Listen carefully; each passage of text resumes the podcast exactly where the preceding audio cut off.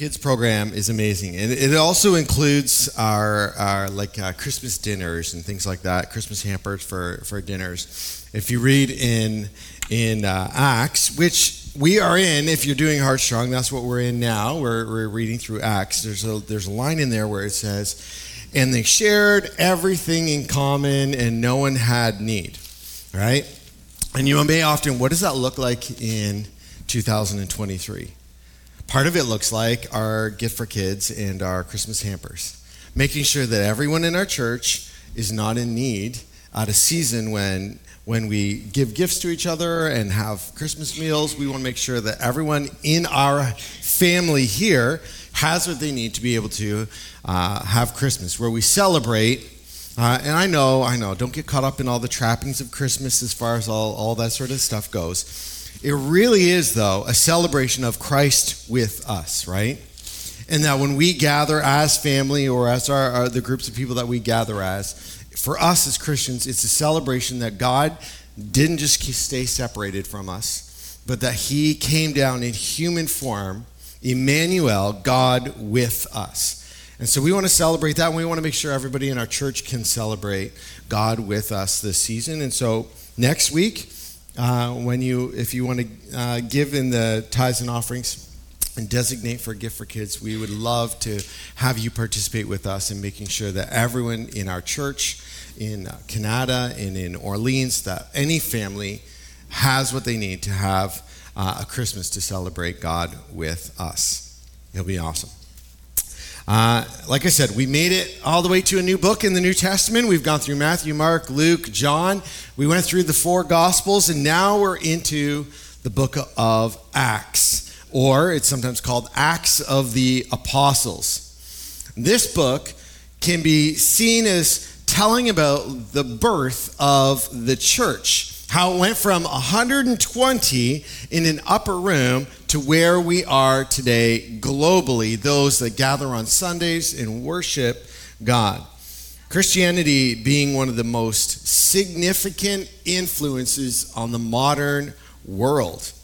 No matter what your history with the church is, whether it's been good, it's been bad, it's been ugly, whatever your history with the church is, what began 2,000 years ago in Jerusalem, recorded in Acts, holds significant truth and purpose for us. Now, the book of Acts uh, and the book of Luke, the Gospel of Luke, they were both written by a doctor named Luke, right, who was also a, uh, a follower of Jesus. And it should be read kind of like a, a part one and a part two, an act one and an act two. You can see if you were to read the beginning of both of those two books, Luke addresses his book to a certain person, saying, Here's what I'm telling you here. And then, he, or, well, sorry, in Acts, he says, I told you about this in my gospel. Now I want to tell you about this in the Acts of the Apostle. It's a second part. One being the good news of Jesus, and the second being the good news of our life in him through the Spirit. Acts picks up right where the Gospels end. Jesus has been crucified. He's been buried or put in the tomb, but then he's risen from the dead. And he was appearing and speaking to, to followers of him uh, about the kingdom for about 40 days, appearing to almost 500 different people.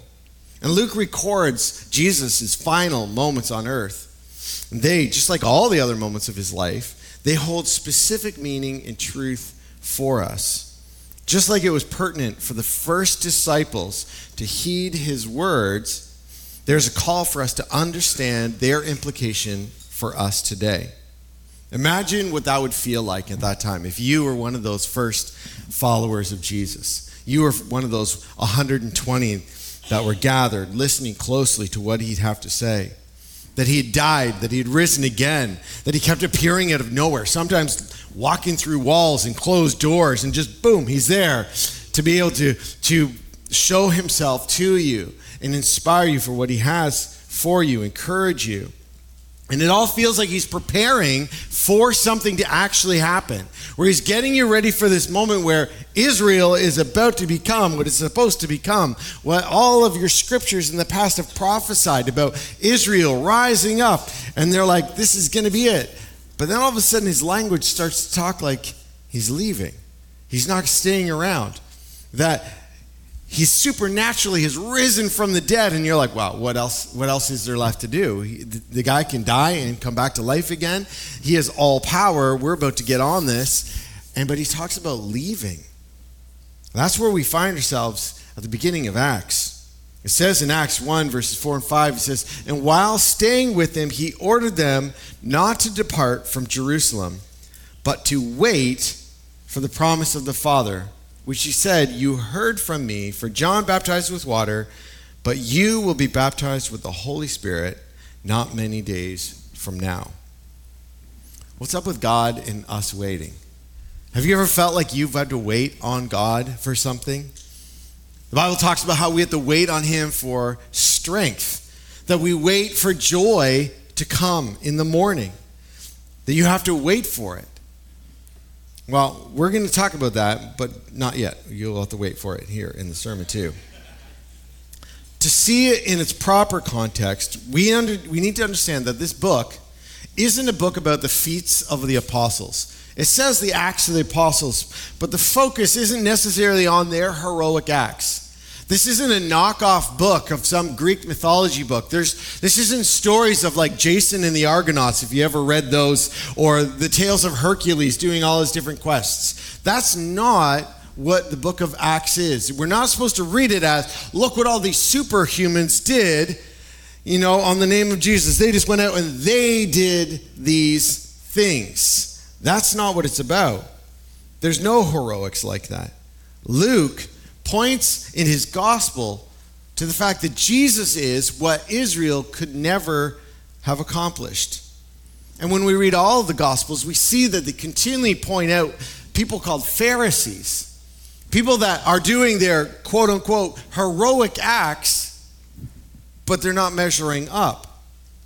Luke doesn't want us to read Acts or the book uh, about the apostles and see them doing their heroic acts, but he wants us to see a book about the life of the apostles in Jesus.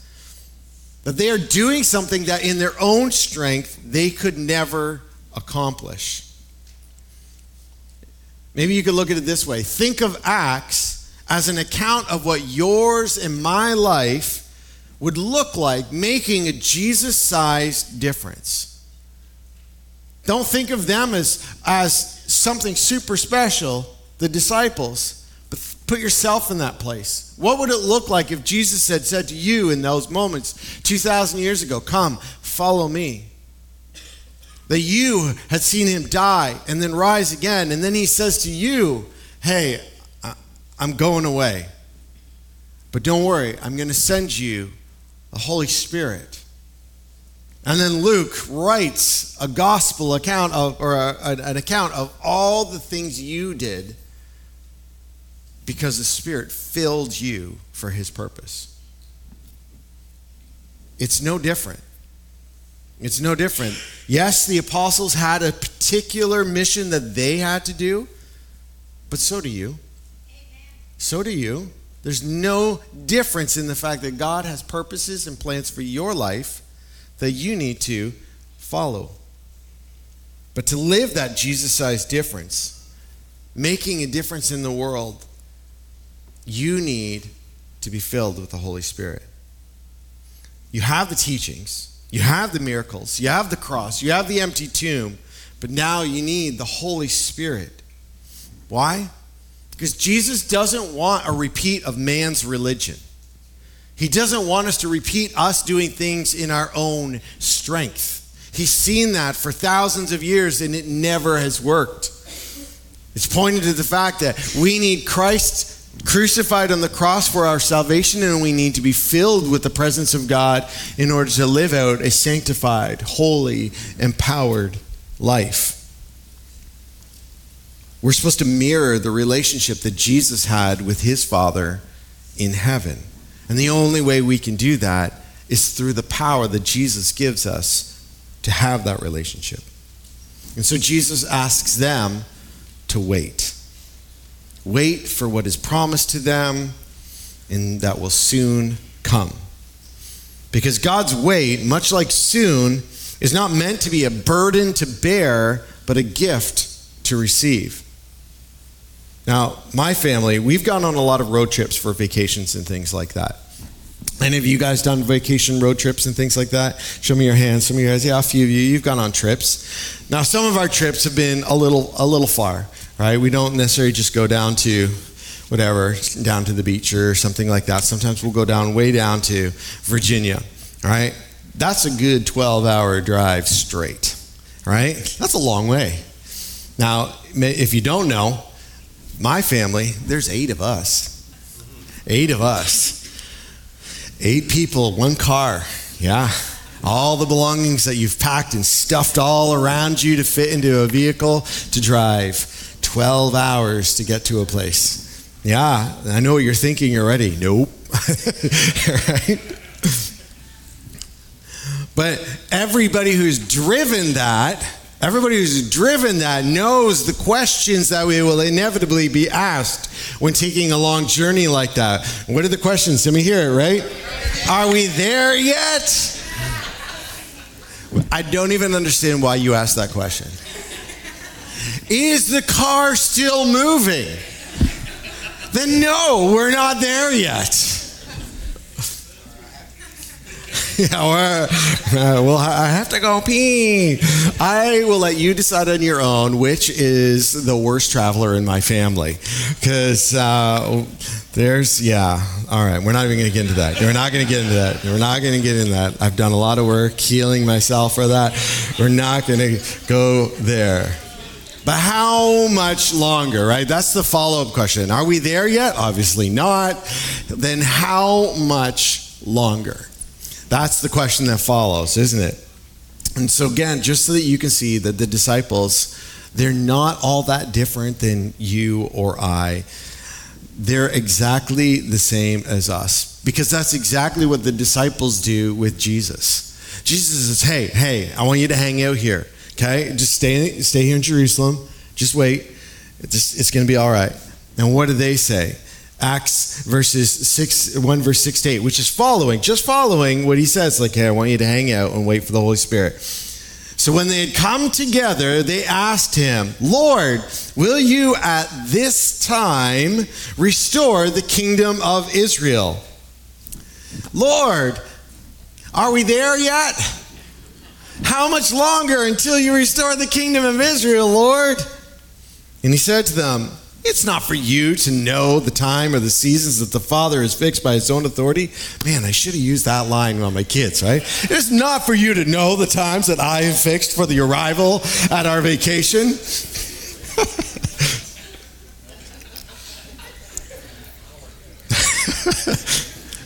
but you will receive power when the Holy Spirit has come upon you, and you will be my witnesses in Jerusalem, and in all Judea, and Samaria, and to the ends of the earth.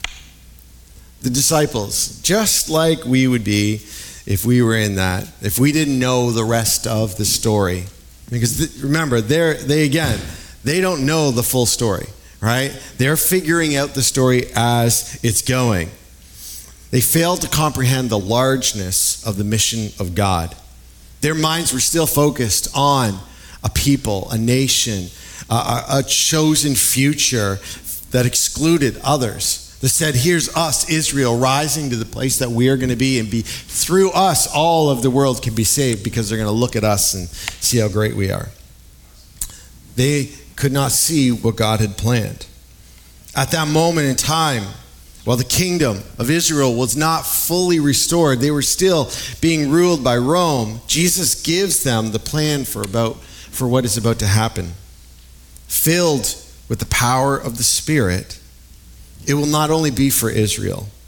What starts in Jerusalem in that upper room will reach Judea. It will go to Samaria. And if you remember, Samaria is full of Samaritans. And we know that Jews and Samaritans didn't see eye to eye, did not get along. They'd go out of their way to miss each other. To one day reaching Cornwall, Orleans, Kanata but they'll need to wait. The person of the Holy Spirit will infill you with power to usher in a gift, a present that the world needs to see through you. God's asking the disciples to wait isn't to frustrate them, but to fill them with a new power to live and share the story of Jesus. And their waiting is now our waiting. One day, this kingdom will be full, but it's not that day yet. It's not that day yet that the kingdom is fully come. The kingdom is here, but it's not yet finished. The final glory of God has not yet come. In the waiting, though, there is work to be done. We know that Paul calls our righteousness filthy rags, right? He talks about the best things that we can do for God aren't all that great if we do it in our own strength. He doesn't look at that and go, that's amazing. Here's your gold star. He looks at it and says, like, why, why aren't you working through the power that I give you? There's so much more available to you through the Spirit, through my power to do what I've asked you to do. For the work to be done well, it needed to be done by someone who is fully righteous. The Holy Spirit is absolutely essential to our sanctification, which is becoming holy like Jesus. And along with the Word of God and each other here, God uses all three things the Holy Spirit, God's Word, and us as a community to be more like Christ. God does the work as we submit to Him, to His will for our lives. So, 50 days after Jesus has died and rose again, 50 days after that weekend, that Passover weekend, it was Pentecost in Israel. They celebrated a feast, an agricultural feast uh, focused on the harvest, the first harvest of barley and wheat and things like that.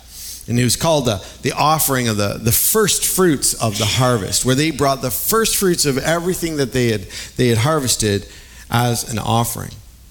Only this Pentecost would be unlike any other. And again, if we remember, I think we've talked about it in the past, but if you're new here, Pentecost literally just means 50, 5 0, because it's 50 days after Passover, they celebrate Pentecost.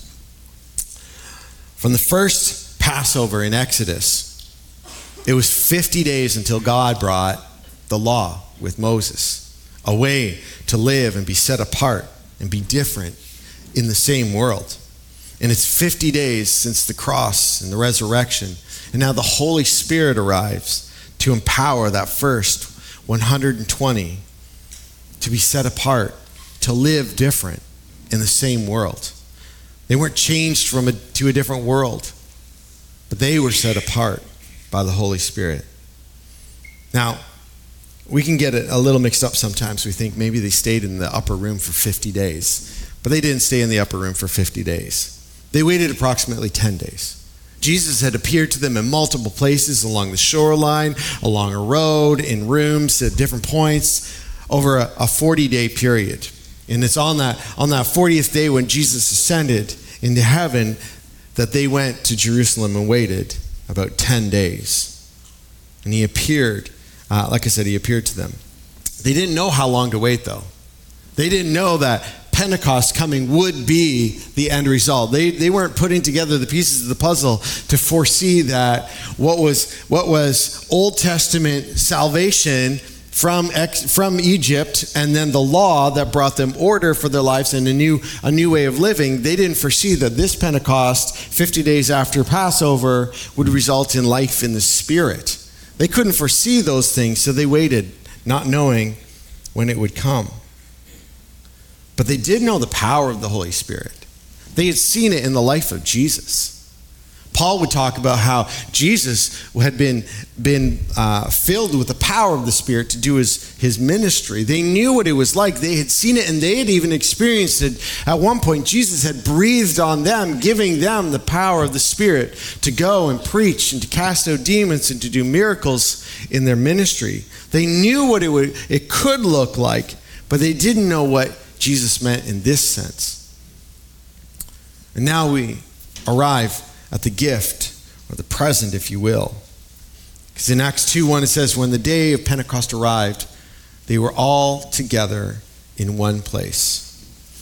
In that place, there were men, there were women, they were young, they were older, and they were all together, united in one place, waiting on God, seeking God for what He had for them.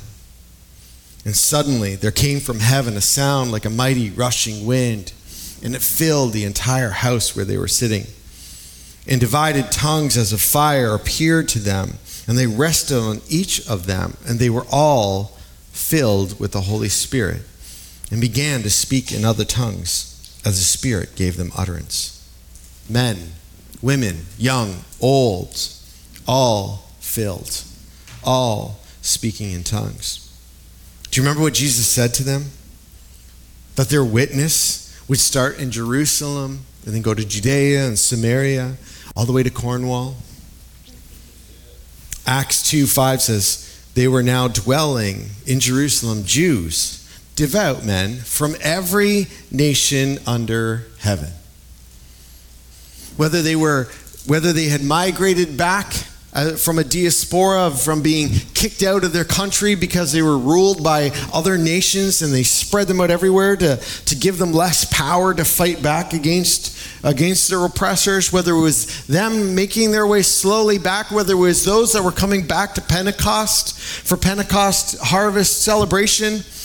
All that was in Jerusalem at that time represented the nations, even though they were Jewish because they had knew they had other languages that they spoke. Similarly to today, when you if you were to go to Israel, you'd find Israelis from every nation. That the first language that they would know would be the language of the country they came from. That's what they spilled out of the upper room.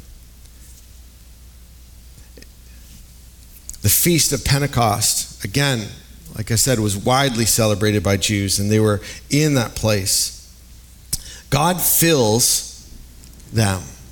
They speak in other tongues. And this shouldn't be missed. The speaking in tongues is a two part miracle, both in what they spoke and what others heard. They speak in, in languages they did not know, but each person, each Jewish person that hears them in the streets, is hearing them speak in their native language. We have no indication here that, that they all paired up like a, a, a, like a Tower of Babel 2.0 and they, they found somebody that was speaking their language and connect. We have no indication that that is how it happens. It sounds more like they just spill out talking and whatever they're saying, people are hearing it in their language. They're hearing them utter something and they're interpreting it auditorially as their language, hearing them glorify God. And all were amazed and perplexed. Because you see, wherever God moves corporately, there's multiple types of responses. There's some that will say, What, what does this mean? What is happening? What does this mean? All these people, we, we can tell that they're Galileans. They're not from all over the place. They're actually just from Galilee which in Canada would be like Newfies. They're like Newfies. All the Newfies spill out talking in other languages, right? People can barely understand Newfies, let alone a Newfie speaking another language. But they spill out, and they're like, this does not make sense. This does not make sense that they're all speaking these different languages. And some respond going like, this must mean something. There must be something going on here that I need to understand. But another group, how do they respond? They're going like, these guys are drunk. They're drunk. They're drunk on new wine. They've had way too much to drink. And to put that in perspective, this is during a festival, right? This is during Pentecost, a big party, right? Because this was a celebration of the harvest, the celebration of everything that happened. It was also called like the Festival of Tents, because everybody would come to Jerusalem and they all camp out in a tent for a week and have a party celebrating what God had done for them in the harvest. So they're like, man, these guys have overdone it. Right? There's two responses that are seen there in that moment. I encourage you, when you see God move, when you see something happen, that your response not be to dismiss it and mock it, but your response is to say, What does this mean? Could this mean something? Is God doing something through this that I should pay attention to? Or should I just just let it let it sit there for a bit rather than mock it and dismiss it?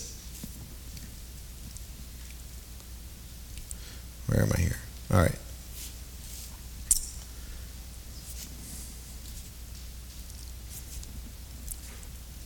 That's what happens when I talk with my notes without my notes. I lose where I am. So what exactly did they receive? What happened in that moment that they all of a sudden had tongues above them and the spirit in them and the and gifts flowing? 50 days earlier, or roughly around 50 days earlier, Peter, he denied Jesus. He had totally failed. He had totally lost what was happening in that moment. When asked, Do you know you're you're with Jesus? He's like, Not a chance. I don't know that guy. Imagine that.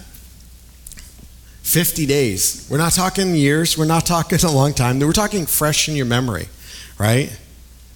And he's been restored, right? Jesus said, Hey, listen, like, if you love me, feed my sheep. If you love me, feed my sheep. If you love me, feed my sheep. He's spoken to him gently and kindly.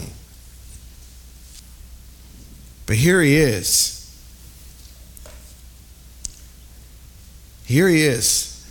Imagine what that feels like to walk through that. Jesus, though, keeps working on him.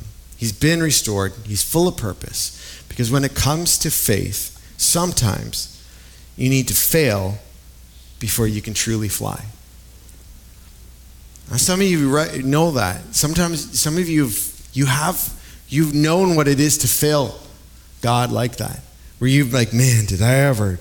Like there was a moment where I could have said yes, and I just flat out went the other way. There's moments where we may feel that in our lives. But I want you to understand this, though. No matter whether you, you failed him on any grand scale like Peter did in those moments, every time, every time, we need to humble ourselves and acknowledge that God does the work. For the Spirit to let us fly, like we talked about there, we need to humble ourselves and realize we don't have wings. We're not doing any flying in our own strength. Any move of the Spirit within us has nothing to do with us other than us saying, God, do what you want. Do what you want. There's no power in who we are in ourselves to do these things. It's all God. So, Peter, standing with the 11, and that's as a sign of leadership that the, that the disciples had, and because I'm, I'm, sure the, the 120 were still present. They all spilled out of the upper room and were talking. But Peter spills out and he, he, quotes from the book of Joel, and we see that in Acts 2 17 and 18 and, and beyond. He says, In the last days it shall be, God declares, that I will pour out my spirit on what? All flesh. And your sons and your daughters shall prophesy, and your young men will see visions, and your old men will dream dreams even on my male servants and my female servants. In those days I will pour out my spirit and they shall prophesy. And it shall come to pass that everyone who calls upon the name of the Lord shall be saved. Everyone who calls upon the name of the Lord shall be saved. Not just Israel, not just a select group of people maybe within Israel, but anyone who calls on the name of the Lord will be saved. The power of the Spirit falls on everyone, is for everyone, and can reach everyone. If you're skeptical, if you look at that and go like, ah, I don't know how this really works out in our life today, Peter says it again in that same inspired message.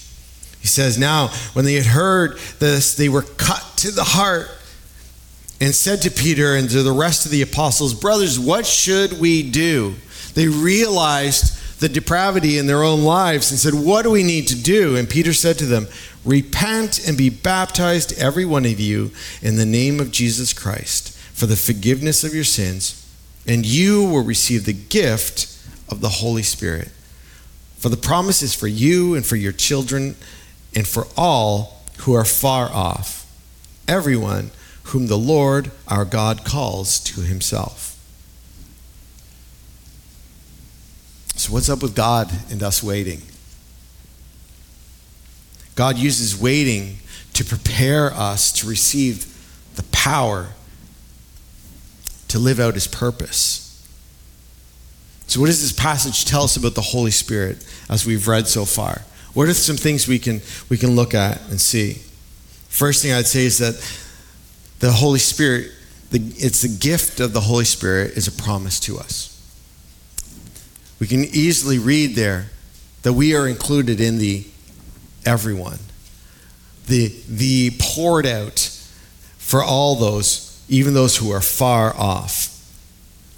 The Holy Spirit is a gift that's promised to us. Secondly, the gift of the Holy Spirit is worth waiting for as its power for our witness. Jesus said to them, Don't leave this room until you receive the Holy Spirit. We can see that there's value in, say, in seeing that the Spirit is there for our life in Christ. We can see that the gift of the Holy Spirit comes on His terms, not ours. They do nothing to manufacture it, they only obey God. It comes on God's terms. The gift of the Holy Spirit could come not on only individuals, but in groups. We see that uh, again in Acts 2 4 and later in 431 and 1044 that groups were filled with the Spirit. We also see that the gift of the Holy Spirit is often given as God deals with the flesh. There's a dying to self, and there's obedience. What does this passage not teach us about the Holy Spirit? This doesn't teach us that there's a formula to receiving the Holy Spirit. There's no way for you just to go, like, if I do this, do this, do this, boom, guaranteed, got the Spirit just like that, just like they received it. It's going to be, I'm even going to have a little flame above me. There's no formula to receiving the Holy Spirit. What we also can, like this doesn't teach us, is that we can earn the gift of the Spirit by seeking it. Earnestly seeking it doesn't make you qualified for it. Because again, like we said, it comes as God wills. And tongues is a gear, it, it, we, we don't learn, and again, what we don't learn is that tongues is a gift necessarily guaranteed for everyone. But the Spirit is. We see them filled with the Spirit, but this does not say that everyone must speak in tongues. It just says that they spoke in tongues. So we don't extrapolate from this that it must be what everybody experiences. But everybody experiences the Spirit of God. Uh, Paul would say, I wish that all would speak in tongues. But I wish more that they would seek the greater gifts. So we don't put an emphasis on the gifts them, of them, themselves specifically. We put an emphasis on Holy Spirit. We put an emphasis on saying, I need God's presence in my life to empower my life for the work that He has for me. The gifts are secondary to the Holy Spirit. I need Holy Spirit. And however He wants to empower me for the mission that He has for me, that's great because it's not going to be me, it's going to be God through me. The birth of the church began that Pentecost Sunday as the Spirit was poured out on all who believed men, women, young, old. And the church now is for anyone and everyone. And because the church is for everyone, it takes each one of us to answer that question in our own language, our own culture, gender, or even generation. What does this Making a Jesus sized difference is all about answering for others. What does this mean? What does it mean for you to wait for the promise of the Father, which is the Holy Spirit? What does it mean for you to let God deal with your flesh, to die to self, and to humbly obey what Christ compels? What does it mean for you to be empowered to witness wherever you go, wherever God takes you by the Spirit? What does it mean for you that there are acts for you to make a Jesus sized, spirit filled difference? To clearly live what Jesus means, we need the same power, the same presence, the same person of the Holy Spirit as the original 120. As we'll read this week in our daily Becoming Heartstrong Bible readings. And again, if I encourage you, if you're not a part of that, read with us as we read through Scripture. All of our teaching that we do, our teaching team, and all of our campuses in, in Cornwall and Kanata and Orleans, we, we, we choose Scripture out of our daily, weekly readings to, to speak on each Sunday. So come along with us on the journey. But as we'll read, the Spirit would not reside solely in those 120 for very long. It wasn't just in them, and they didn't just do the work and then say, "Well, the rest of you guys, you just gotta, you gotta figure it out on your own. You gotta deal with this as you will. You just gotta obey and follow through with our rules." No, the Holy Spirit was for everyone. We see in Acts 14, 17, it says, Now the apostles at Jerusalem heard that Samaria had received the word of God. Samaria, the Samaritans, those ones that the Jews didn't really associate with, those people that were like on the outside because they, they did things a little different. They had received the word of God. They sent to them Peter and John, who came down and prayed for them that they might receive the Holy Spirit for he had not yet fallen on any of them, but they had only been baptized in the name of the Lord Jesus. Then they laid their hands on them and they received the Holy Spirit. The Holy Spirit is available for all of us. If you found yourself trying to follow God and you're trying to live this out and you just find yourself not being continually going like I just don't have any power for this I've been trying in my own strength to follow Jesus and do the right thing, and I'm just, I'm constantly just turning back to my old way of life. I don't have any power to live this new life out that God has asked me to live out. I encourage you that it's found in abiding in God and in the presence of His Spirit in your life. We cannot follow Jesus as He asks without the power of the Spirit and an abiding presence in Him. There's no way to do it. You'll constantly find yourself falling short and lacking what you need to do what God is asking you to do. So, as we close, I ask you, what does this mean for you?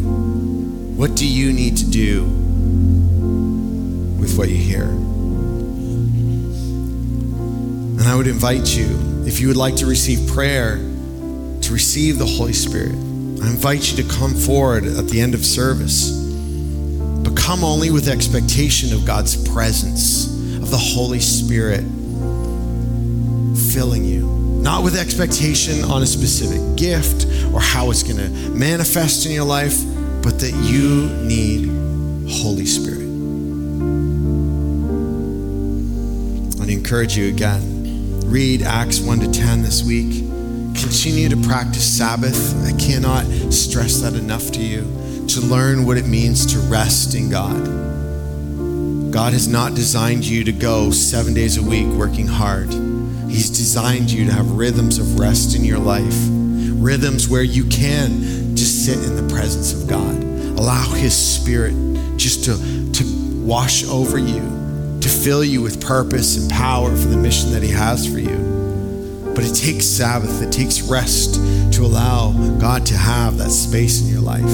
Find rhythms of rest in your life. Let's pray. God, we just thank you. We thank you that there is a promise for us in your Holy Spirit. God, there's actually no way that we can live this life out without the power of your Spirit in us. Jesus, we call on you for salvation. We say, God, I can't do this in my own strength. We hear your call to us to say, Come. You say, Come to us, all who are weary, and I will give you rest. We hear you call. God, we want to receive that rest of str- from striving, of trying to do things in our own strength, and we can never do it. We receive that rest, God.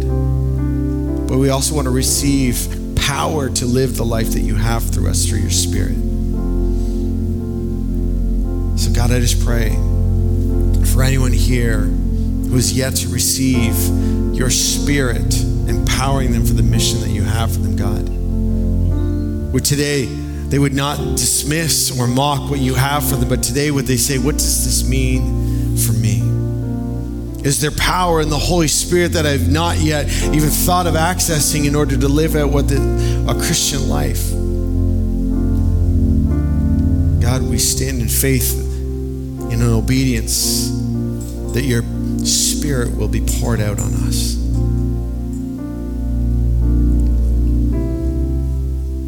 So we invite you, God. We invite you into this place. We wait on you.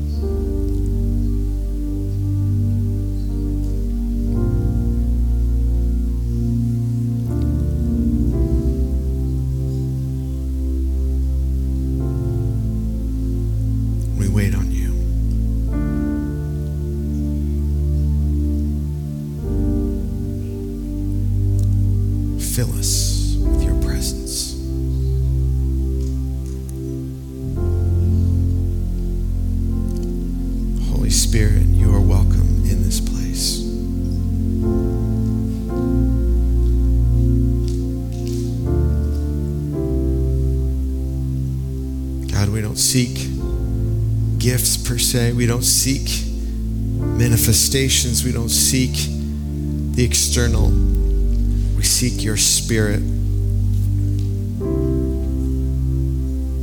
We seek your spirit empowering us.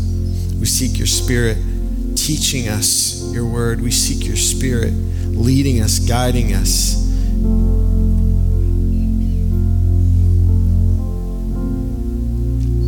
So we submit to you, God, we wait for you.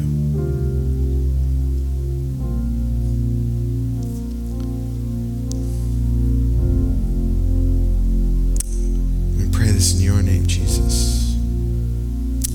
Amen. I encourage you again, if you want to receive prayer for the Holy Spirit, just to join us at the front. We'll pray for you. We'll pray that you receive what God has for you. And, uh, and for those of you already filled with the Spirit, already walking in His ways, I encourage you abide in Christ. Every day, abide in Him. Don't walk away from who Jesus is and what He has for you. Stay in Him, and you will find the Spirit empowering you for the mission that He has for you.